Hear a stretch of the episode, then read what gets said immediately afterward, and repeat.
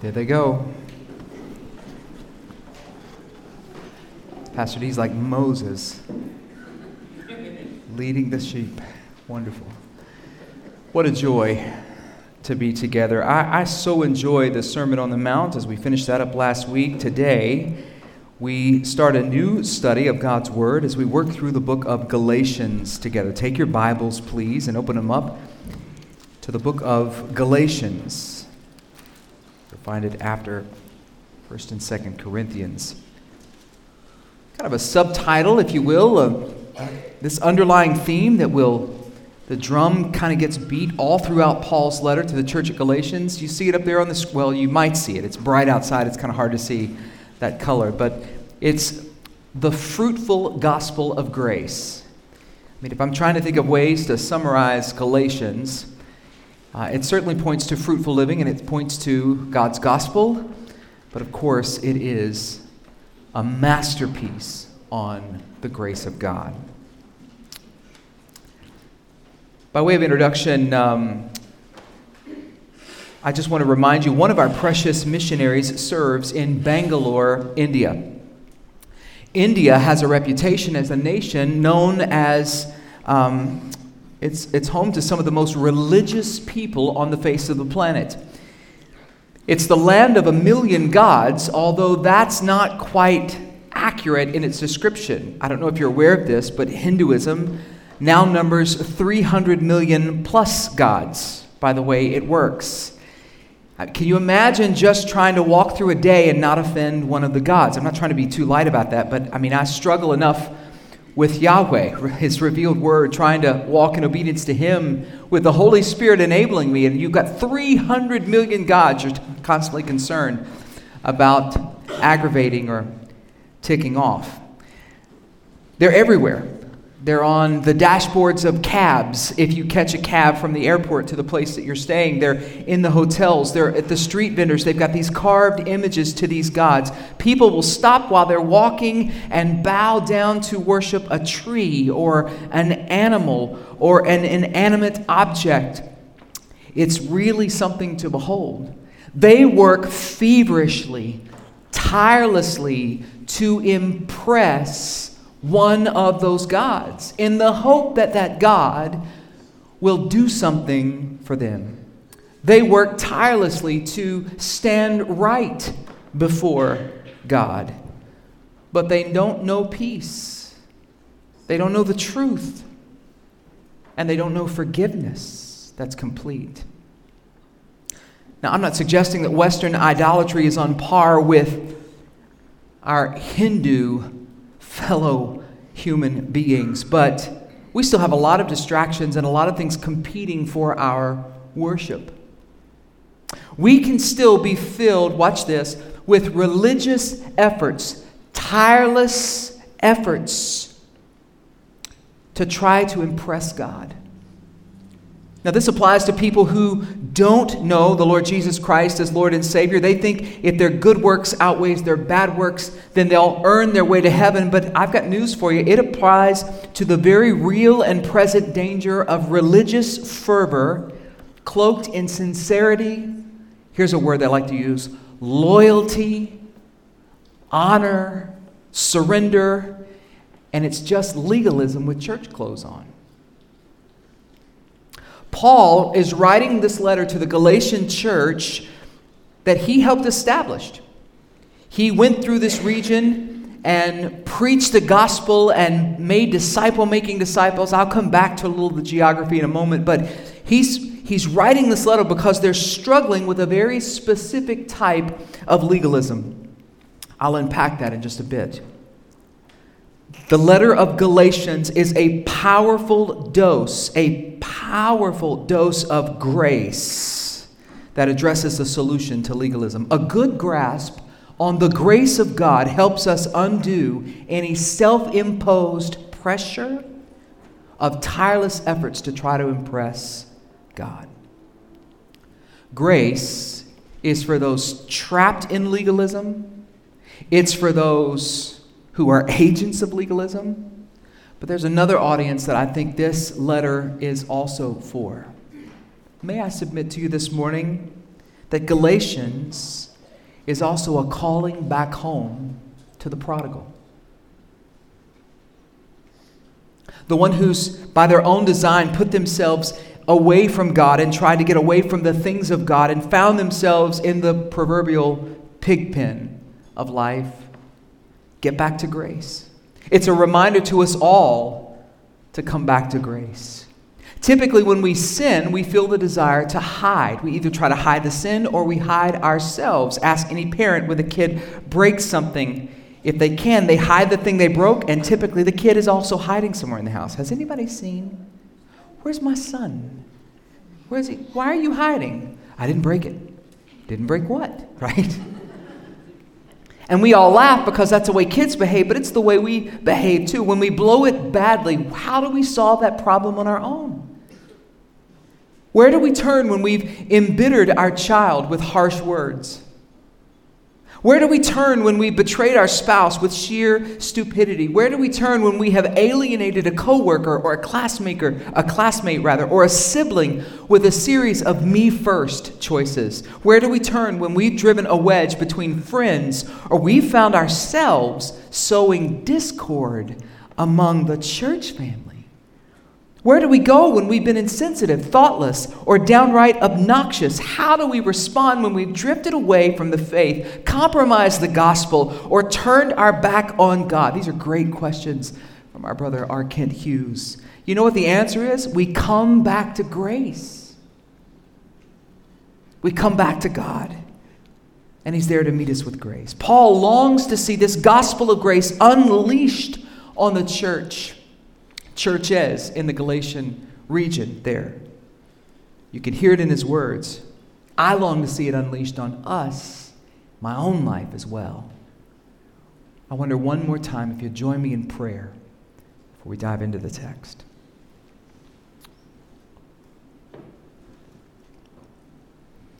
Lord, when you look down upon this earth, you see a world that is turned away from you, rebelled against your rule spurned your love, and been indifferent to your glory. Truly, we are fallen and deserving of your fierce anger and judgment, and yet, you've not stood far off in disgust. You've not come to destroy us. You graciously visited us in person and redeemed us through your Son, the Lord Jesus Christ. He took on our very humanity, shared in all our joys and sorrows, suffered unspeakably, and died horrifically for us on the cross, all so that we might serve you without fear, in holiness and righteousness all of our days. Thank you for saving us. Thank you for pardoning us freely, for counting us righteous for adopting us as your beloved children, for crucifying our old nature and raising us to new life in Christ. Lord, it is our greatest joy to serve you gladly and wholeheartedly as you call us and equip us for good works. In Jesus' name, amen. Somewhere around 25 BC, Galatia was converted to a Roman province the Romans added territory in the southern region and planted these four cities Antioch, Iconium, Lystra, and Derbe. Those should sound familiar because Paul addresses those later on. Those are cities where Paul evangelized, made disciple making disciples, and helped establish churches. Between the time that Paul did all that work and the writing of the letter to the Galatians, some stuff happened. Y'all see what I did there? Like some stuff happened, right? Somebody broke something and tried to hide something. So there's a group in Jerusalem. They're called Judaizers. That sounds kind of official. Sounds like a cool club. They probably had letter jackets with a J on it that said Judaizers. They held conferences. They would go into church cities and towns and they held conferences, and the workshops were called You're Doing It Wrong. They went to Christians that were outside of the Jewish faith. This is what the Judaizers believed. When they encountered folks who had said yes to Jesus but didn't come up as Jews, so they called everybody Gentiles that wasn't a Jew. You were either Jewish or you weren't, right? And if you weren't Jewish but then started following the Messiah, these Judaizers wanted to come help set you straight. So they would come to you and say, Hey, it's wonderful that you like some of the Jewish faith, but you really need to embrace all of it. And so then they would lay all of the laws, all of the customs, all of the festivals, all of the rituals, all of the routines, all of the practices on those Gentile Christians and saying, You're only a half believer in God unless you do all these things. Well, that's kind of awful. I mean, that's, that's bad. And you would think people evangelized by the Apostle Paul, right? The one the Holy Spirit's using to write this stuff down to train all of us, you're like, well, if anybody's got a solid foundation, they've got it together. Paul, like, is gone proverbially five minutes and says, I had it read this morning. We won't get to that part of the text in the sermon today. But he says, I'm, I'm shocked at how quickly you turned away. Like, I left you good stuff, I left you instructions, I modeled things for you. I go away, you attend one workshop, and you're ready to change everything and you're confused, whoa, whoa, whoa, whoa, let's deal with this. like I said, they, they're, they, you're doing it wrong. You've got to do this. You have to cross this I and dot this T. Jesus didn't say that. Scripture didn't actually necessarily teach that that was required under Christ and this new covenant that was coming, but they were wanting everybody to look a certain way. If you really want to please God, you have to do it this way. That's legalism. It's legalism. I'll get to that in just a moment. Let me give you a word of caution here as we're going to come hard after legalism this morning because the text does. Let me give you just a quick word of caution. There are expectations, there are designs, and even demands communicated by God in His Word for believers. You're not saved and then just kind of figure this thing out on your own and float around on happy little clouds and sing the hallelujah chorus and hope you don't offend anybody and bump into folks. No, there's a path to run.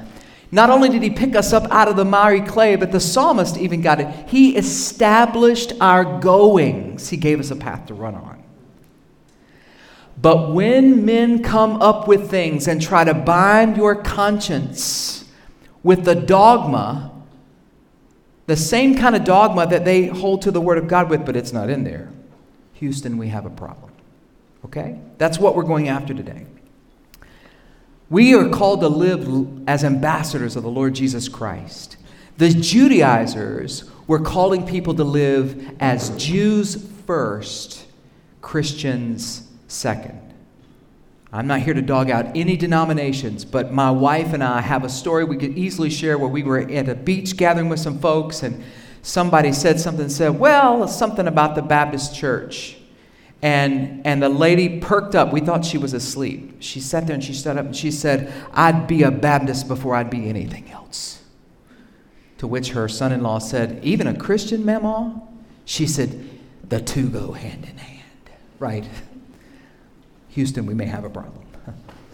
You met these folks that are, they've got an identity to hang on to above their Christianity. That's what the Judaizers were. The Galatian Christians are now wondering wait a minute, did Paul not tell us the whole story? Why did he leave this part out? Like a surgeon preparing for a quick, immediate emergency surgery, Paul's greeting to the Galatian church is fast, it's immediate, and it's like dynamite to legalism. Look at what's at stake. If you just kind of glance in what we just read, you'll see that Paul's writing about grace. That's a big deal. Peace that's a big deal. The authoritative message of the gospel of the Lord Jesus Christ, that's a big deal. The glory of God and our ability to display it, that is a big deal. This is life and death stuff. This is life to those who are headed down the destructive path of legalism. It's life to those prodigals who are convinced there's no way back home. Paul is about to unleash on them grace. God's grace amazing grace. God's message, the gospel. Let's look at verse 1 together.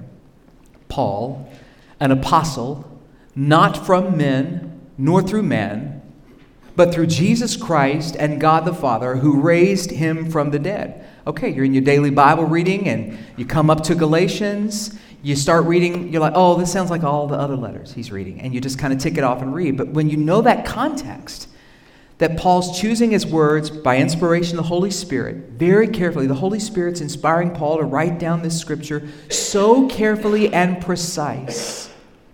It's the surgeon walking into the room, like Dr. Hilliard Seigler walked into the room when our first year of marriage when we we're at Duke University. And this, this top surgeon at Duke University comes into the room to me and he's done some tests. He's talked to the nurse, and I'm thinking, is he ever going to acknowledge that I'm in the room? And then time stood still. He puts his hand on my shoulder and he says, Son, this is serious. But we're going after it. It was the metastasized cancer in my lymph nodes.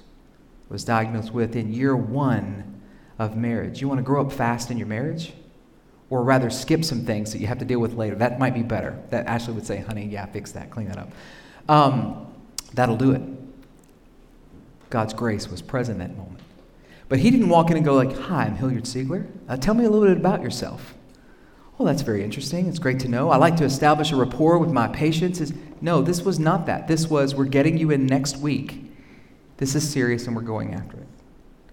That's what Paul's doing here. He's like, I'm an apostle, not from men, nor from men. I want you to notice this first point here. Amazing grace, he's making it right off the back. This is not, men didn't come up with this first thing. It's from God. You've got four points this morning. We'll move quickly through the rest of the text because it moves quickly. I'm not moving quickly, it moves quickly. Amazing grace is from God. He says, I'm an apostle. He's establishing his authority to convey the message. He's not a Judaizer. He's not here to add on to God's message. He's here because Jesus Christ personally appointed him to reveal the message. Wow. Paul's not there to give the preliminary assessment of the Jerusalem Council or, or anything like that. No, he's there to say, I'm here to reset you, to recalibrate you to the grace of God. This didn't come from or through men, this was from God.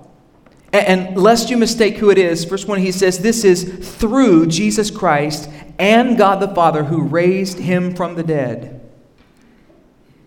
Paul is insisting that he's the real agent of grace. His point, as he's pointing to his apostleship, he's pointing them, he's reminding them that he was called to be an apostle to share the grace of God to Jews and Gentiles. This is also the point of Galatians. Galatians exists for grace.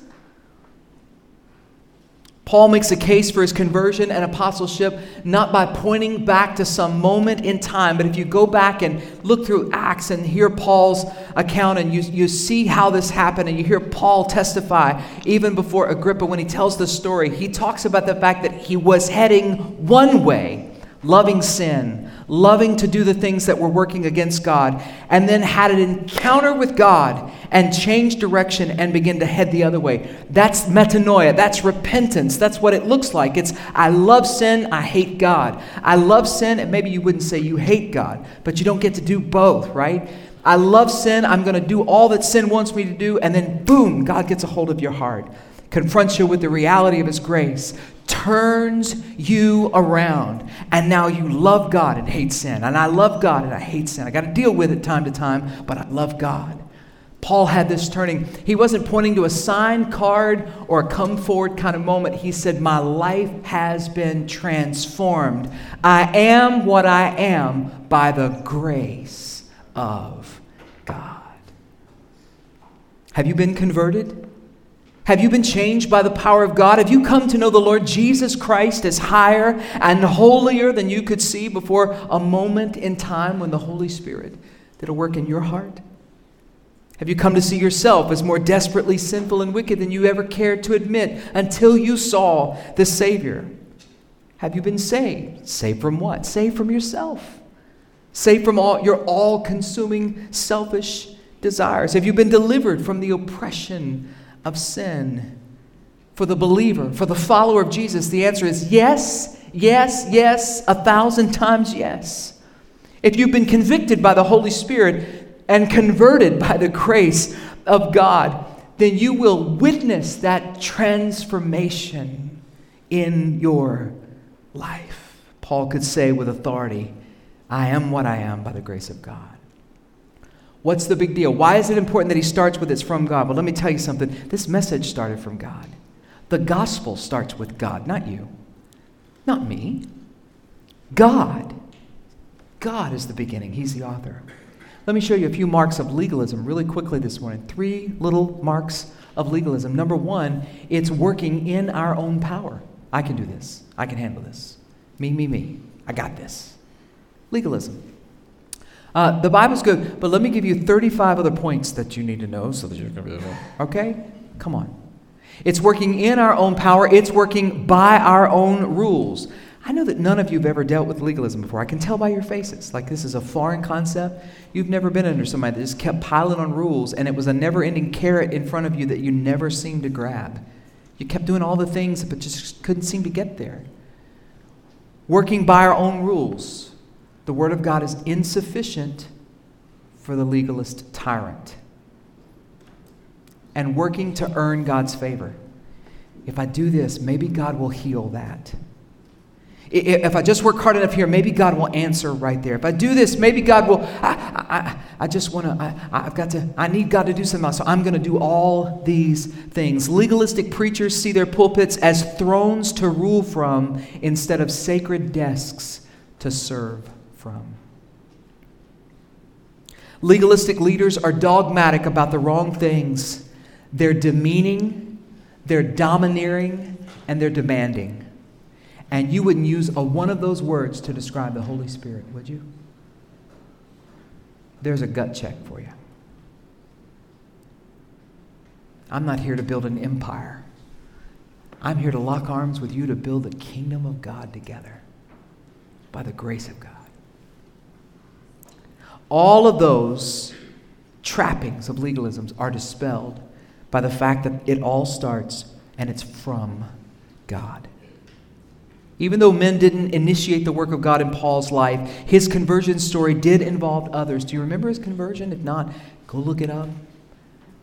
You'll find Ananias is a part of the story, the disciple who was in Damascus, who God moved on and said, Hey, I've got a man over there that's blind. I'm doing a work in his life. I need you to go minister to him. And God, Ananias like, Yes, Lord. I've been wanting to be used for so long. This is, I'm, hold on. You good? I got to go do something for God. All right, God, who am I going to go see? he's like, It's Saul of Tarsus. He goes, What? It's who of what now? Do you know that? I know you know all things, God. You're sovereign, you're amazing, you're awesome, but this guy, really? This guy? He said, Yeah. That's not in the ESV trip. That's kind of paraphrase, sorry. But essentially there's this dialogue and ananias goes and prays so so there were other people there as paul is working through his conversion experience but paul writes this letter look at verse 2 he's not doing it alone. Paul didn't show up alone. There's no strength in solitude in christianity by the way. We need each other and paul again this dynamite introduction says and all the brothers who are with me. He's writing this it's from god and here's your second point this amazing grace is for the family, it's for God's family. When God saves you, He doesn't set you on the Isle of Patmos. he doesn't put you on the rock to stand by yourself. No, He calls you into the body of Christ. And it's awesome. Not just because church people can cook, although they can, or they find out things that you like and get them for you. That's not what this is about. He calls you in the body of Christ to remind you you are not alone. Notice Paul here is contending for the faith that was once delivered to the saints. Paul is contending for the purity of the gospel here to a church that's lost their way, and he's got people with him. Brothers that agree with him in the message. They're standing with him, they're coming with him. This could easily, by the way, from a translation standpoint, let me just give you this because this is the kind of nerdy stuff you expect us preachers to say. But the word here could have been brothers and sisters. And some of your translations may say that. Hear me now. That's not politically motivated. That's not a progressive translation of the text. That word literally translates brothers and sisters in various places. And if we look at Paul's life, you see men with Paul when he travels. That's probably wise for a myriad of reasons. You also see, though, women speaking into Paul's life and discipling him at an early time in his life. So here's the point don't get hung up on the men there, get, get hung up on the fact that Paul's not alone. He's got people with him. that agree with him, that stand together with him. Paul is not alone in writing this, he's not alone in thinking this. He had others who had been transformed by the power of God, who were studying the scriptures together, who agreed on the beauty of the simplicity of the gospel together, and who wanted to make sure that people knew God's grace was enough. It's enough. Do you have people like that in your life? Now, wait before you go like. Before you do that, Remember where you're seated? Like, look around. That's what these pews are for, to remind you that there are people like that in your life. It's hard to connect in a Sunday morning gathering like we need to connect and should connect. Wouldn't it be great if the church like set the table for you to feast on God's word and interact on God's word together on a regular basis? Oh, wait, at 9 a.m. we do. so avail yourself to that. We need some more together. You don't need more alone and solitude. You need more together with the body of Christ. One of the surest protections against going off on some tangent doctrinally that actually pulls you away from the grace of God and toward some humanistic, legalistic doctrine. One of the surest defenses against that is to surround yourself with godly women and men who know the truth and will hold you accountable in love to the truth. Amen. I'm thankful for Grace Covenant Church.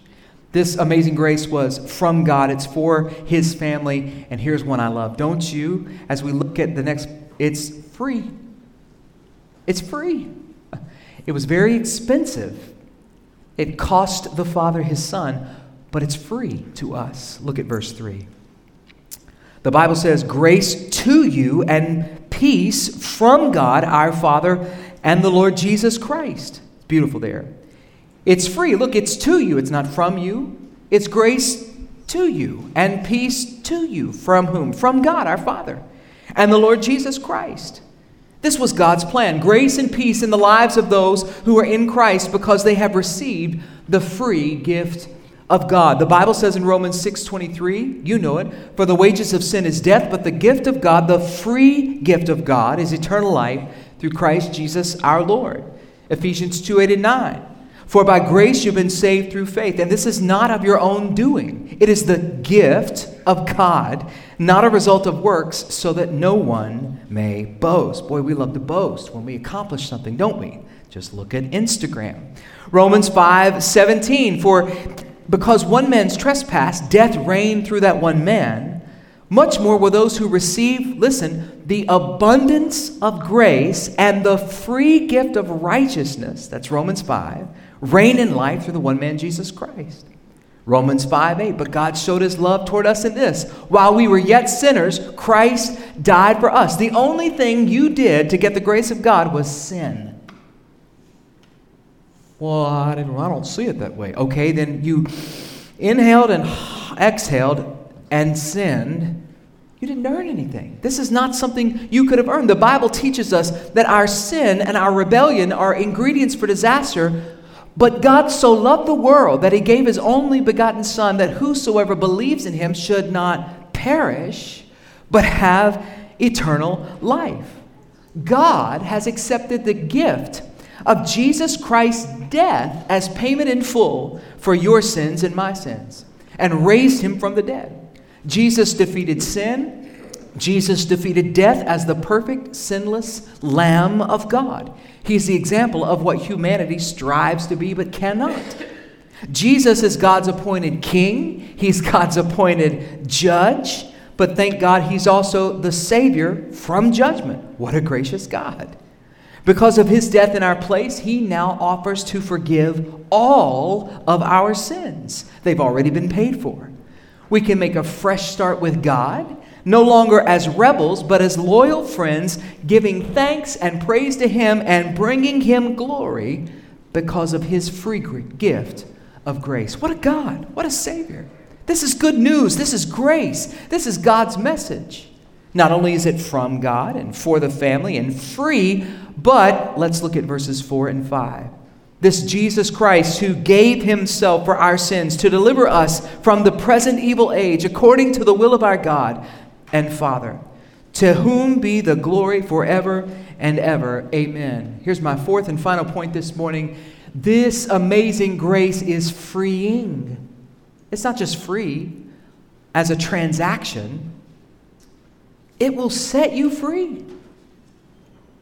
If you get a grasp of the grace of God, it will undo some significant bad doctrine and teaching in your life.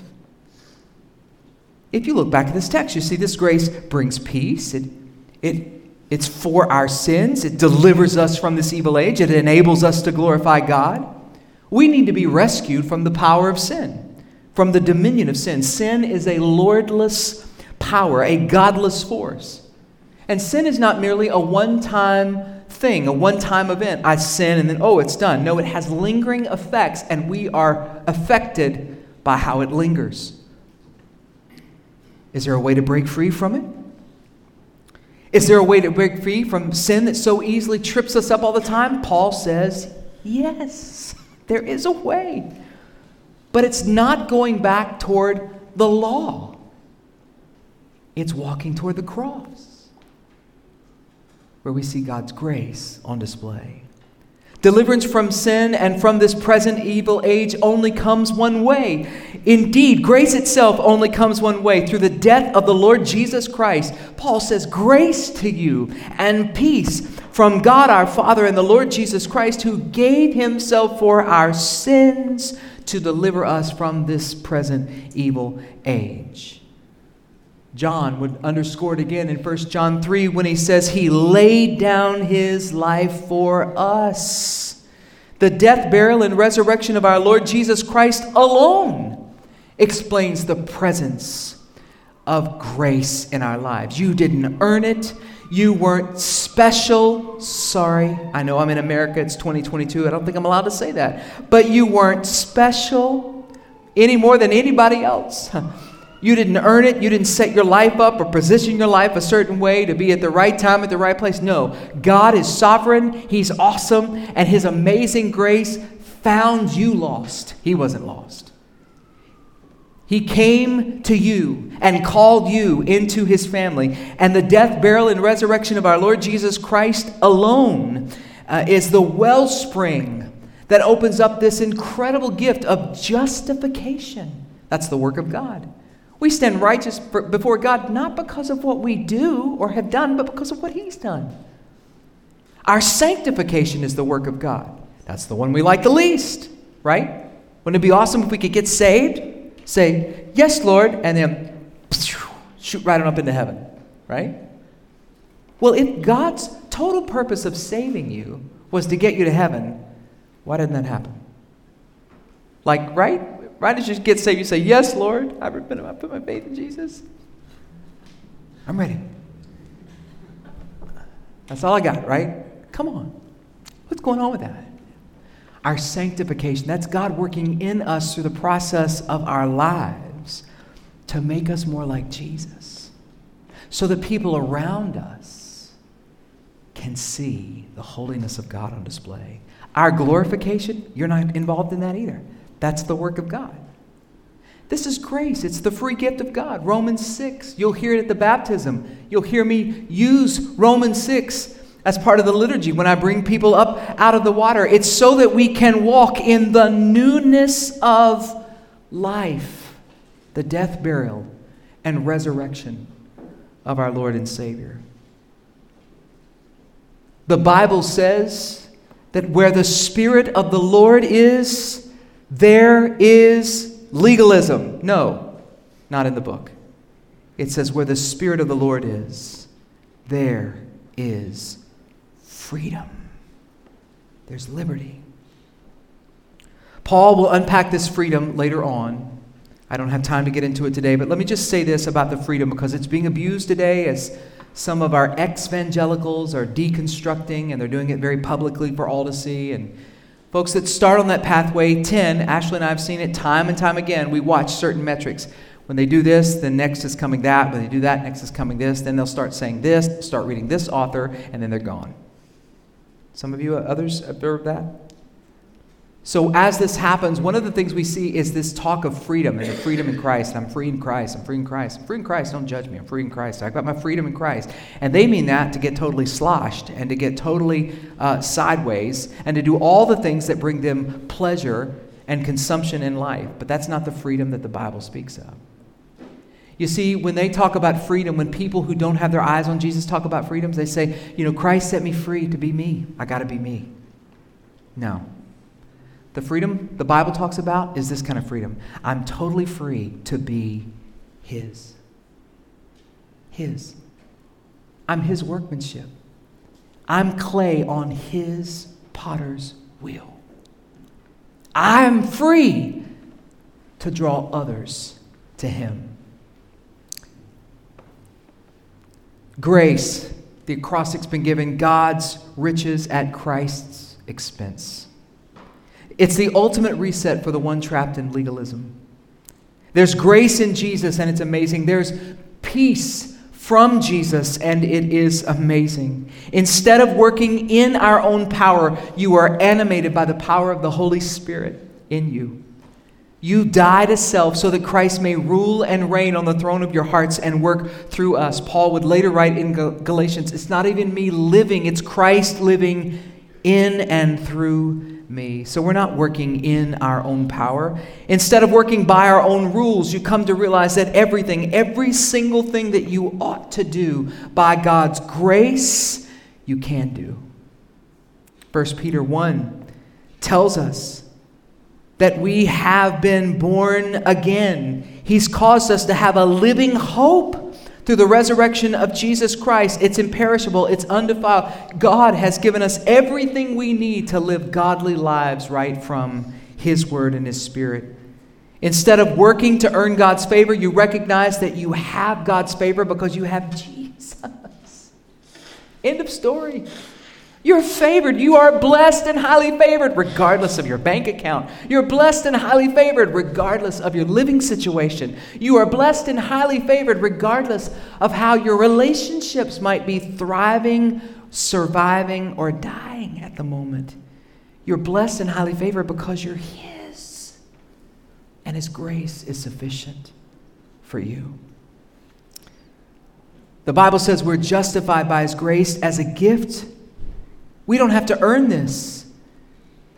We, we willingly, we willingly engage in faithful living and diligent living and surrender and self-denial, but we do it as a way to point others to Christ, and we do it out of abundance of gratitude for the grace that we have received.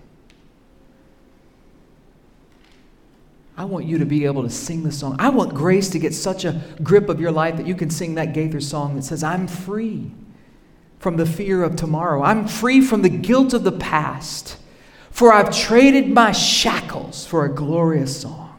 I'm free. Praise the Lord. Free at last. I'm going to ask Julia to take her place at the piano and the musicians to come back up as we respond to the text in just a moment a song of worship. Galatians has been called the Magna Carta of Christian liberty.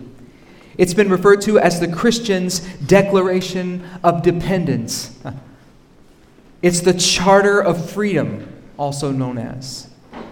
Dr. Merrill Tenney gave us this gem, if you think about it, because if these Judaizers would have been successful, watch this. Christianity might have been just one more Jewish sect, and the thought of Western world might have been entirely pagan had Galatians not been written. Aren't you so thankful for the Word of God? The way God had it written, the people He had it written to, and the fact that He's preserved it for us, and it applies to us today. Hear me, friend. Galatians calls us to liberty. It's the message of freedom freedom from the bondage of legalism, freedom for the prodigal who's trying to find their way home. Have you experienced this amazing grace in your life? While Julia plays, if you haven't, you need to call on Jesus. You need to ask God to forgive your sins and put your faith and trust in Him. I've talked to you and shown you what repentance looks like today. That's God doing that work. Amazing grace is more than just a song we sing. To my brother and sister this morning, have you put your eyes on the systems of man instead of the grace of God? get in the Word, and get back to grace. To my prodigal watching online, or maybe seated in the pew this morning, or the soon to be prodigal if you continue down the path you're going, come back home.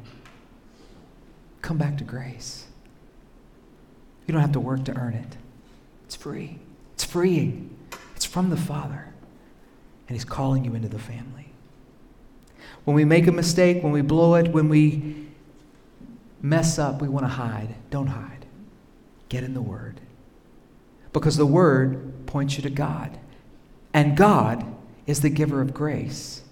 And grace has a name the Lord Jesus Christ. No wonder they call it amazing. Let's pray.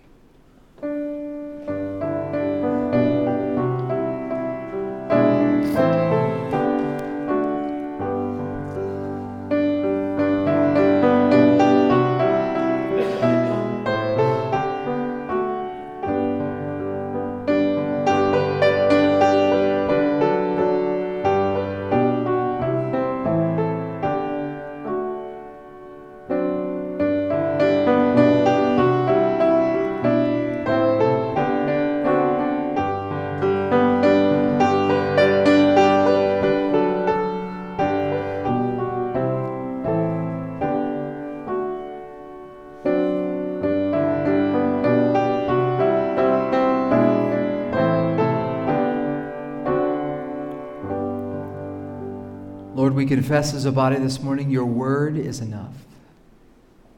Jesus, you are enough, and your grace is sufficient. We love you, Lord. We bless you. In Jesus' name, let the church say amen.